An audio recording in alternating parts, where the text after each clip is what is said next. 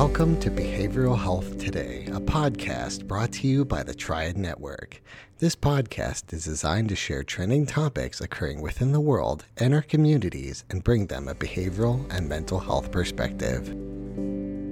Welcome to Behavioral Health Today, a Triad production. I'm your host, Dr. Graham Taylor. In today's episode, we'll resume our conversation with Michelle Haley and our conversation about anger and anger management. In our last episode, we discussed the experiences of anger, the root causes and the patterns of conflict, and the biological response we see in the brain. The hope lies in developing awareness around the root causes, ways that we can learn to manage our angered responses, and in the brain's neuroplasticity, allowing us to create new pathways that can change this behavior. We'll resume our talk today on ways we can develop an awareness of our relationship with anger and the ways that we can successfully manage it and ideally grow from it. When we're thinking about that piece of it, and we're talking about kind of joining and kind of normalizing some things, the last thing people expect is for their anger to be normalized, mm. not condoned, because if it's destructive, it, it can't be condoned. But when we're putting an understanding that it's there for a reason, what if we kind of seek to try to understand it?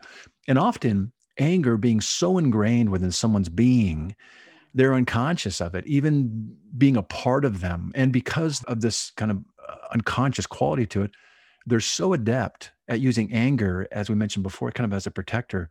They often lack the awareness and even empathy towards how others around them are being impacted by their anger. Mm-hmm. How do you maybe bring someone's awareness that they have an anger issue when they may not see it themselves? Yeah, that can be, that can definitely be tricky. And so I find motivational interviewing techniques can be really helpful. Yeah, just like exploring with the person how they're relationship with anger if they you know if they see any sort of ways that has impacted their their lives mm-hmm. socially or you know even with themselves they may notice they might not be able to verbalize it they may not have the emotional vocabulary but they may notice in their body their heart gets tense yes. or physiological symptoms and so just being really curious asking them questions in a non-judgmental way yeah. and exploring with them their own relationship with anger I think can be really helpful, but it can be tricky if they are not conscious of it. And so sometimes what we see is that people in groups come because they're mandated and there was some sort of situation that happened where they were incarcerated and they were mandated for an anger management course or whatever it may be. Yes. I find sometimes that you put it like that, those courses oftentimes are are so educational. Some may not even know that what they're doing is anger. So, you know, it's it's almost like someone who has a substance abuse problem and they say, um, well, yeah, I've, I, I lost my driving privileges and I lost my job and my family kicked me out, but I don't have a substance abuse problem. Right. And they don't know what they don't know about what they're in. And so a lot of times it's saying maybe with a person that's dealing with an anger issue, well, there's physical violence. People are in your, in your home are getting beat up or they're hurt mm. or there's verbal violence. You're using words that, you know, are really destructive and hurtful. Or maybe there's a cycle you're telling me, maybe you're not hearing it yet. Or maybe you are, like you said earlier, with a guy that broke into the car. He used some substances, and okay. and they may not a- associate those with anger related issues until they maybe for the very first time learn that. Wait a minute, you mean that these are some of the signs and symptoms that I'm dealing with something that I didn't even recognize? The answer is yes. Right. And what I find too, something about speaking to those symptoms as it relates to other people. Well, what mm. does anger look like in other people? And then mm. they can often identify what that looks like. And so it takes sort of the judgment off, off themselves, That's which very can cool. help. Can you give me an example? I really like that idea. Can you think of an example that where you kind of work almost in dis, you know in displacement, where yeah. you're, tell me about that. Yeah, that it comes up a lot because sometimes what happens to alleviate that feeling of shame or judgment, yeah. sometimes a patient can say, Well, I remember a story when someone did this. And so it's like, Tell me about that. What about that looked like anger? How did they show up? And how did that serve them? And so, sort of exploring it through these other relationships, mm-hmm. sometimes those connections can be drawn. Really good. Really good. You talked about kind of a bit of an offshoot of that. You talked about kind of maybe being in a group and helping, let's say, men. We don't all the types get socialized very well to process our emotions, and sometimes we have a hard time identifying. And yet, the very thing we're taught or encouraged to try and do is get in touch with our feelings, but we never learned how. So, we're oftentimes at a at a loss. But You're talking about how anger can often be, and more times than not, I find it. There, there, there's a place for justified and righteous anger. Yes, mm. there is. But more times than not, anger is a secondary emotion. You know, it's mm-hmm. easier to be angry than it is to be in touch with what are what I'm feeling more at a deeper level. It might be sadness or hurt or disappointment, fear, etc. And more times than not, when we're angry, we're usually afraid because yes. we don't feel like we're going to have the control we need to make it through that moment. But how do you find folks reacting when through the trust that gets built with you or the in the group that begins to form, when they begin to say, you know, my my anger really isn't about being angry. My anger is really that I am maybe I am sad, or maybe I didn't know how to handle that situation. I felt really scared. What is that like? It's so powerful. I always sort of explain it as like the iceberg, and the uh, the emotion that's expressed is anger, and then there's all these complicated emotions down at the bottom, like sadness, fear, and because there are so many deeper emotions, it does yeah. feel really complicated. And yeah you know sometimes it's easier for us. Who wants to feel sad? Nobody really Seriously. you know? And so mm. of course why wouldn't you go to anger and yeah. often? And so i find that is so illuminating for people. And and when you pair that really with helping support people expand upon their emotional vocabulary it's so powering because they're like oh you know what? Actually i'm i'm not actually angry. I am sad. I am this you know? And to be able to notice to like there are levels to anger there's gradations to that feeling experience and so like frustration irritability you know and and going up sort of that anger chain and so mm-hmm. it's very powerful to be able to be able to verbalize your experience and for people who they when they were younger they didn't have someone modeling emotions and so any sort of like frustration was labeled as anger, they just mm-hmm. then associated frustration with anger. And so it sort of becomes, and sometimes a self fulfilling prophecy, or, and, you know, this makes me think of a group that I actually did with adolescent women at a school. And the school wanted to do sort of this anger management group and i i have a hard time labeling groups for kids as anger you know so i mm-hmm. called it power group about really getting like tapping into your power to express yourself in order to get your needs met because that's ultimately yeah. what we're all trying to do you know and so a, an issue that kind of came to me right away was that the young women assigned to the group were all women of color also and mm-hmm. they were assigned this anger management group and so i was like this is suspect to me what's what's going on and so in doing the work, we were working on that emotional vocabulary. And that was something that came up is really when we were expanding the emotional vocabulary, a lot of the youth really said, like, I am not angry, I'm actually this, but I've just yes. been calling it anger. Yeah. And it was really like an aha moment that was Absolutely. it was powerful for me as well. And then there was this other note that it was self-fulfilling prophecy where a student was almost felt despair because she was labeled as that angry girl. And so, like, well, if I'm just going to be labeled this, this is how I'm going to show up. This is. It. I'm yeah. going to be it. This is what's expected of me. And so I really found it really critical to get teachers involved and do consults. So I did that on the onset once I I noticed who was in the group. I was like, what's going on?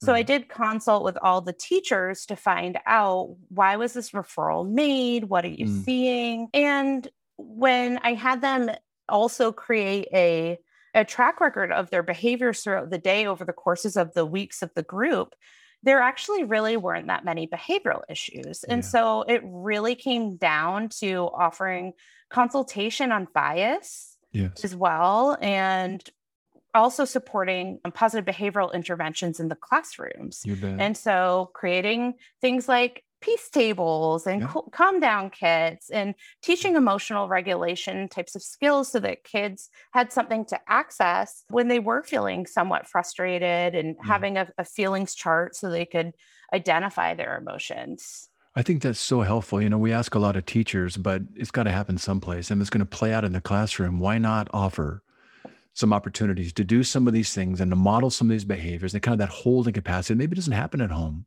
Yep. I, I also like what you're saying is that there is a lot of shame, un, oftentimes unrecognized. I'm going to talk about shame in just a moment from Brene Brown's perspective, but you, are describing uh, shame right now coming up in the terms of they see themselves, they've been told that they are, they've been punished for, they're in our group because they've got an anger management problem. So what if you can label it? I'm going to be it. Watch. Mm-hmm. And what's really hard is that some of them feel so despairing because this is my only go-to. This is my one, my one trick pony that I know how to ride and I know what to do with. And for the most part, it keeps me from getting hurt, whether they yeah. whether they're conscious of that or not. It's true. And what I love that you're doing here is you're expanding this idea that when one gets a chance to recognize that their anger is actually a response that they've had to something that it's meaningful and understandable, it allows them to begin to expand their vocabulary, their self awareness, their self other appreciation to more deeply address these issues that have been missing in mm. their understanding. That's a yes. cool process. Yeah, it, it's it's an incredible journey to see. It's very liberating. Absolutely. And, Great and, word. And just knowing to like anger is associated with so many physical issues and health implications. And so, how powerful for us to be able to help support students mm-hmm. now develop the communication skills and all these important tools so that they don't have chronic health issues. Heart attacks are associated with anger. And so, you know, there's just a litany of physical ailments that many of us already know just knowing that we're helping to support kids early is is really powerful. You know what you're talking about here too. Just, just triggering my my thought is that these are skills that we can learn. They're not something we're born with or not. It's not like height or IQ or right. you know artistic ability. Those are more kind of just you know our our things that we're born with. We either have or we don't. These things you're talking about here, these are developed. These are part of our you know emotional IQ, if you will. And the good news is, and this is the hope I think in part of your message is we just need to learn how to learn some of the things we haven't been taught. We all get to expand and grow. And I bet it's not just liberating. I bet they have some agency being in the world now in a brand new way. Definitely. Yeah. Being able to show up in a way confidently, get your needs met, be heard, be validated. Yes. Yeah. And and I mean there's so many benefits and a part of that is being able to have meaningful and long-term connections and relationships. Yes. That's that's critical to our our lives and are just being human and forming connections. And if we have anger outbursts and we're not able to sort of manage that, it's very difficult to have meaningful connections and relationships. Michelle, can we park on that just a little bit? I, that's such a great reminder. Not only people, uh, not only are they angry and these outbursts, but they're lonely and alone. Yeah. more times than not or they're in a dysfunctional relationship where there's a you know there's a compatible diet you know dynamic mm-hmm. in the mm-hmm. relationship abuse et cetera everything else and we, and we know about those things but there's never true intimacy. There's never true closeness. And you're talking about not only are they experiencing all the health related concerns and the personal related concerns about with the anger, but they're missing out on the opportunity to really be in a healthy relationship. Say a little bit more about that part. Yeah, I mean, we all show up on this earth to make connections and so exactly what you're saying, it's it what an isolating journey to not have mm. true meaningful intimacy. And I, you know, I think people, when they don't have the skills, the healthy communication skills to engage in those relationships, it does often create a sense of loneliness, maybe abandonment issues because yes. people are going to leave you. And so that whole spiral, of depressive symptoms, and it's just so critical for our emotional health, our physical health, our well being. Yeah, I like that. You know, as you're you're sharing these things, you're sharing the stories that you are. I, I love stories. It just kind of shades in everything that we're talking about here. You're ultimately talking about how can we encourage people to be vulnerable mm. In this path to healing. Brene Brown, she's kind of the you know the guru and and the one of the best researchers out there around vulnerability. She talks about the antidote. She actually talks about vulnerability, but within the context more of shame. So let me reframe that. She's kind of the guru around shame, but she says the antidote to shame is actually vulnerability. Yes. But vulnerability, when you think about it, is really antithetical as a thought or as a go to strategy yeah. with those who've been hurt or traumatized. Oh. As they understand, like you said earlier, about being at risk. Yeah. If they're if they're vulnerable, they're going to be at risk for further hurt, for further mm-hmm. disappointment, and or having to confront some very difficult emotions in order to be freed from this anger. So the path through that, you know, that old story or that old saying that says, uh, you know, you one door closes and, and another door opens. And we're talking about, hey, can we close the door to anger and open up another door? Mm-hmm. But what they miss out in saying is when one door closes, another door opens, but there's hell in the hallway. Yeah.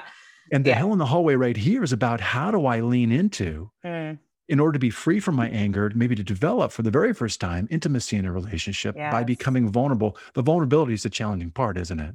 And for people who have never had it, they may not even believe it exists. Exactly. And so what, why? what is what are you talking about? Right. And so why even charge forward into that path that feels like you said it's like this hell, you know, basically yes. to charge through. Like why go through all of that suffering to get yeah. to vulnerability? It's scary, it's unsafe. It's yeah you know, without the guarantee that there's sort of that pot of gold on the other end. Like, why right. even do it? We'll be right back after word from our sponsor. Continuing education is both a requirement and a learning opportunity, but finding the right CE provider can be challenging. AATBS, a triad company, offers continuing education for psychologists, social workers, marriage and family therapists, counselors, and behavior analysts. CE courses are available both individually and as part of our new All Access Pass. All Access Pass provides a library of over 250 unique courses. That's more than 800 hours of CEs, with new courses being added every month. As a special offer, Behavioral Health Today listeners can save 15% on CE purchases. Visit us at aatbs.com slash BHT and enter promo code BHT15 during checkout. That's aatbs.com slash BHT. Check out our library and check off your CE requirements today.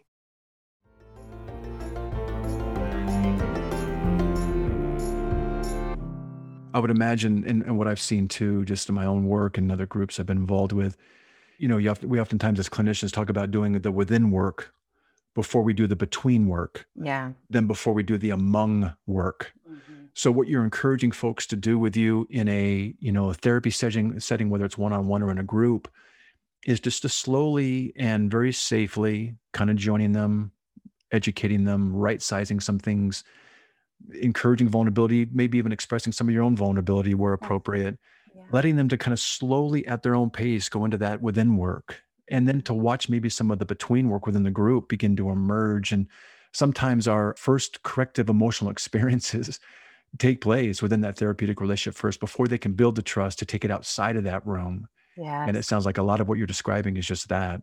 Well, and that's why, just like you're saying, like group therapy is so powerful because yes. you get to trigger each other and yes. practice it in a way where there's somebody supporting the process. And I, you know, I was doing an anger group and there was a break for the holidays. And there was sort of this joke like, you're leaving us for the holidays to exactly, go back to our right. family. you know, right. it's like, oh right. Oh, how dare you? That's yeah. Right. I get to be, this, be get to, yeah, that's right. I get to be the projected yeah of the anger and I get to experience it. Yeah, let's talk about it. That's cool. Yeah. And so fortunately that was sort of towards the end of the, you know, so it was almost like this cool intervention to go home, use the skills that you've learned and then come back. But it's such a cool process, like these groups, to be able to give some people the first corrective, healthy experience yes. to engage in conflict. And so mm-hmm. it's really, you know, like we've mentioned, it's really about instilling that trust, lowering judgment for people, creating, you know, whether that's humor, going over psychoeducation to really explain it to help alleviate the judgment piece like this is why it's happening skill building whether that's you know increasing your emotional vocabulary or identifying your triggering thoughts looking with your behavioral chain analysis to look where it started you know really going through all of these elements. But the group therapy, what I love is the element of the practice. Because going yes. back to that neuroplasticity element we talked about, all the opportunities we have for these corrective experiences, well, maybe at that one point when that needle skips, it'll skip to the healthy pattern. Yes. So, yeah. So that's what I love about group, just that opportunity for practice. It's kind of cool to kind of catch it in the moment and say, hey, wait a minute, do you see what you just did?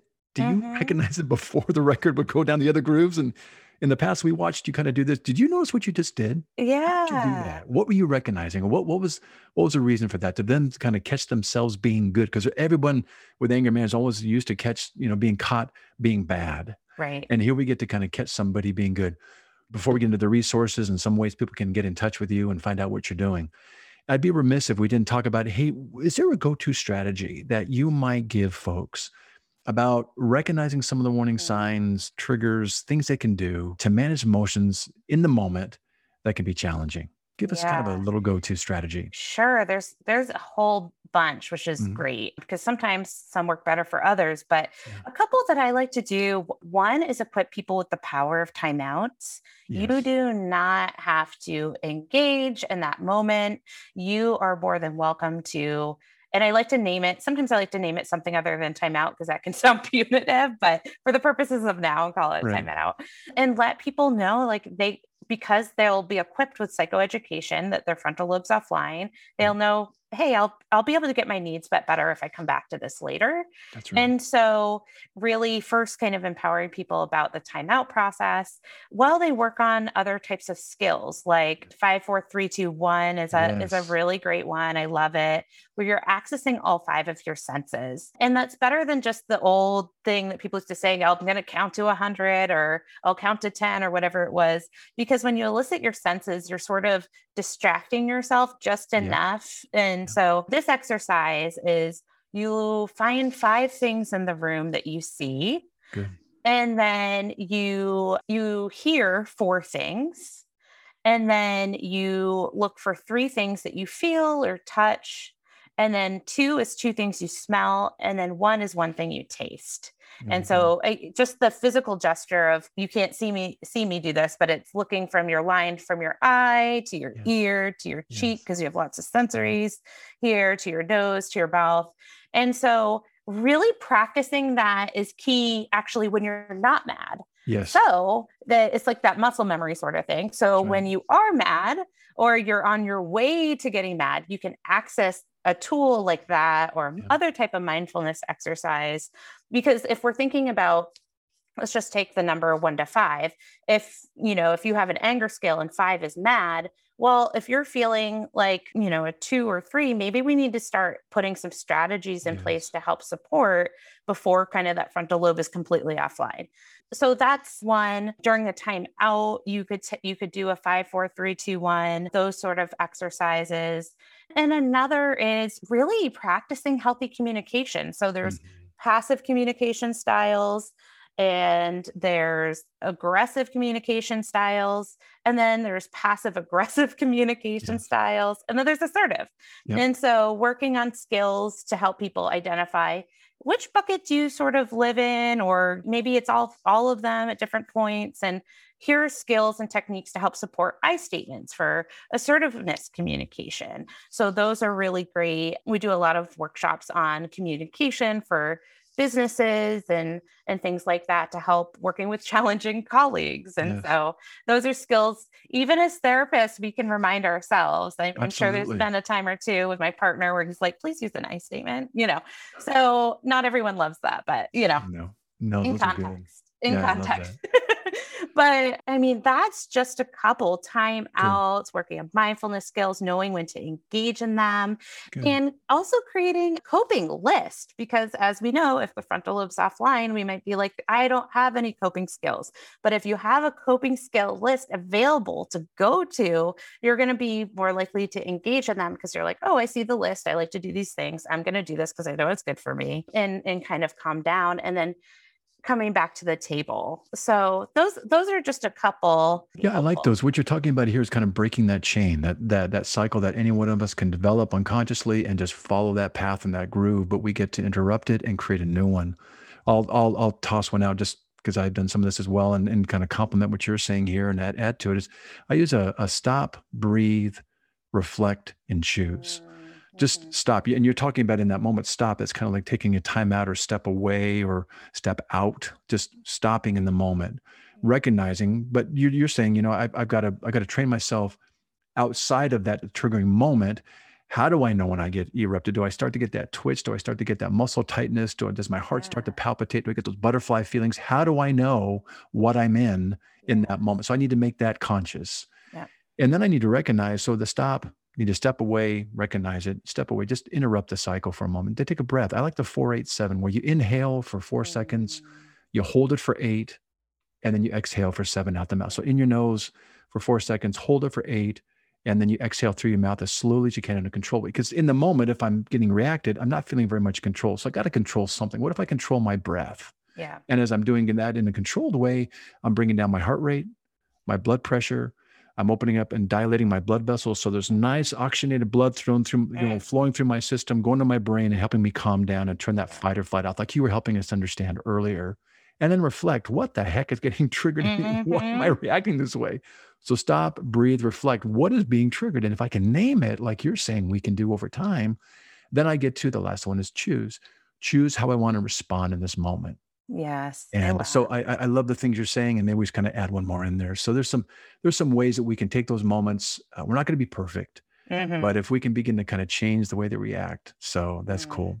Hey, you know, as we come into this time, I want to just kind of wind down with you giving us some resources, Michelle, about how we can learn more about you and be involved in the things that you're doing. So give us some resources, would you?